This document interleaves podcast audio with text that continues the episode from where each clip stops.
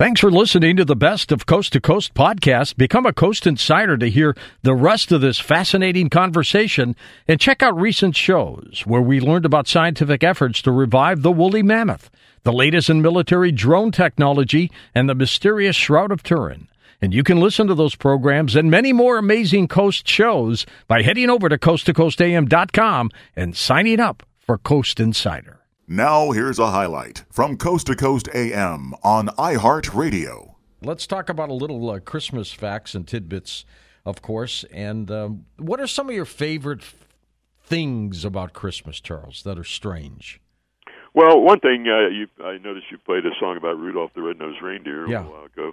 Uh, it, it, it's an interesting story. It's an amazing story how Rudolph the Red-Nosed Reindeer came to be. Originally, it was not a song. Uh, there was an advertising director of a department store in Chicago. His name was Robert May, and in the late 1930s, he wrote this poem about Rudolph the Red-Nosed Reindeer. It wasn't a song, as I say, and what he did with it, he he used it as a giveaway at the store, and also used it as a newspaper ad. It was just a you know a poem about Rudolph the Red-Nosed Reindeer. It was like 1938. Ten years later, 1948, his brother-in-law uh, was a man named Johnny Marks, who was a songwriter, and he saw that he saw the poem that Robert May had written about Rudolph the Red-Nosed Reindeer, and so he put music to it, and then tried to get somebody to record it, and he took it around to all he he was from Los Angeles. He took it all all around the artists he knew. Nobody wanted to record it. Nobody was interested in it and he spent oh about six months trying to get somebody to record uh, the words and the, the song he had written about Rudolph. Finally, uh, in desperation, he went to. He, he was an old friend of Gene Autry's. Oh, great! Uh, yeah. Yeah. And Gene Autry, as a favor, Johnny Mark said, "Geez, I've been trying to get this recorded for so long." So Gene Autry said, "Okay." Uh, and he did it as a favor. He said, it, "He said I'll put it on the flip side of the next record I have coming out."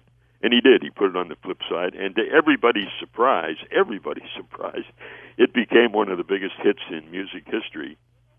And uh, you know, it's just amazing. Uh, had he not been friendly with Gene Autry, we might never have heard That's that song. point. What was the song on the other side? That I don't know. nobody, That's a good nobody question. remembers that. They just right. remember Rudolph. Everybody forgot that song, and they remember. So yeah, we we have that story in the all-time book of fascinating facts. One other little uh, fact about that story is, originally Robert May was going to call the reindeer Rollo. He wrote it originally as Rollo, the red-nosed reindeer, and he had a four-year-old daughter who said, "I think Rudolph." She came up with the name Rudolph. She said, "I like Rudolph better than Rollo." And Out of the mouth really- of babes, huh? yeah, and it was really her that named that named Rudolph. And as we say, he became the most famous reindeer of all. My uh, my granddaughter sent my mother a Christmas card, and it came back because she put the address wrong, and it freaked her out. But uh, know, I began to think how many Christmas cards are being sent these days. I mean, some of them are, are electronic, but people are still sending out a lot of Christmas cards. How did that tradition start, Charles? Well, it started in the middle 1800s in England. Uh, there was a man named Sir Henry Cole who uh, liked to engrave uh, pictures and on cards and send them to people. And of course, uh, regular mail delivery basically just started around that time. So he he sent uh, he used to making different engravings of different scenes and send them to friends. He, he was basically an artist, uh, an aristocratic artist, and he sent it to his friends. And one Christmas, uh, around the middle 1800s, uh, he made a nice Christmas uh, picture and sent it to some of his friends. And then he had some cards left over, so he took them to a store in London, and they put them on sale, and they sold out uh, like immediately. So the next year they said to him, you know, how about giving us uh, some more cards with Christmas pictures, Christmas drawings on it? And he did, and that started the tradition. That's where it started uh, in England in the middle 1800s. Uh, people again went to the store, bought the cards, and mailed them to their friends and family. And then the father of the U.S. Christmas card is a man named Louis Prang, who was a printer in Boston, and he printed some Christmas cards uh, about 10 years later, 1860s, and put them on sale in Boston, and they were a big hit.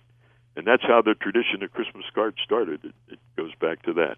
And I guess from there it probably branched out into all kinds of stuff like Valentine's Day and everything else. Right, right. Yeah, we have to realize that before that time, uh, mail was entirely different. Uh, the, the receiver had to pay for the letter. Oh, really? Sender. Yeah, yeah. And you know that we didn't have regular letter carriers in those days, in the old days. How'd you like to pay for the, a bill you get in the mail? That's right. Santa Claus. How did that develop? Santa Claus. Well, you know, there really was a real Saint Nicholas. Uh, he lived in the. I just talked to him at the top of the show, by the way. Who Saint Nicholas? Yeah, he's out there in Manitoba right about now. Oh yeah, that like yeah. I guess he's making his rounds. He's Anyhow, doing his thing.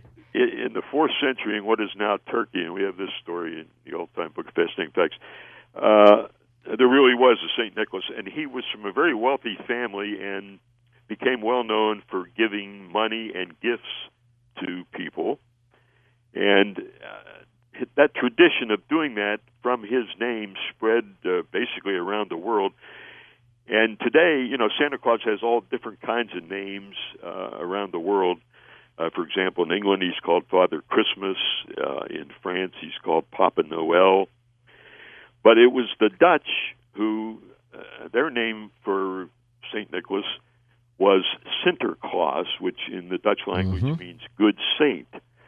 And in the 1600s, when a lot of uh, Dutch immigrants came to the United States, they brought with them their custom of calling him Sinterklaas. And then that evolved in English from Sinterklaas into Santa Claus. And that's why we call him Santa Claus today. It's really from the Dutch Sinterklaas, which means the good saint. We uh, will be ending our program tonight, uh, Charles, with uh, one of our guests, Lionel Fanthorpe's rendition of "Twas the Night Before Christmas." Ah, he does a great job doing that. How did that start? Who who composed that? Well, that's an interesting story too. Uh, there was a man named uh, Clement Clarke Moore, uh, and I think, as I recall, the year was 1823. Is around around that time. He was a professor at a theological seminary, and he wrote uh, a visit from Saint Nicholas. It was the night before Christmas, uh, and he wrote it uh, basically for the children in his family. He, uh, as I say, was uh, at this theological seminary did not want to make it public, apparently, uh, but a friend uh, saw it. I guess one of the kids showed it around, and the friend sent it to a newspaper in Troy, New York. They published it, and it became a big hit and was picked up by other newspapers and published. And the story is that uh, Clement Clarke Moore was very embarrassed by it. Uh, some said he denied uh, authorship of it. He didn't acknowledge authorship of it for about 20 years but uh, finally, I, I guess he did, and he got over the embarrassment of a theological professor writing uh, a poem like like that. The interesting thing about that, and we can talk a little bit later about hanging stockings for Christmas, that helped popularize that uh, in the United States with the lines in that poem. Um, the stockings were hung by the chimney with care in hopes that St. Nicholas would soon, Soon be be there. there. That's right. Yeah, and that, that was a famous famous lines. And then the other thing he did in that poem was name the reindeer. These are the reindeer before Rudolph. The eight reindeer. He uh, popularized their names uh, in that poem, of course. And uh, so that that one poem did a lot. And it's kind of funny that he, you know, did not want to acknowledge authorship of it. Listen to more Coast to Coast AM every weeknight at 1 a.m. Eastern and go to coasttocoastam.com for more.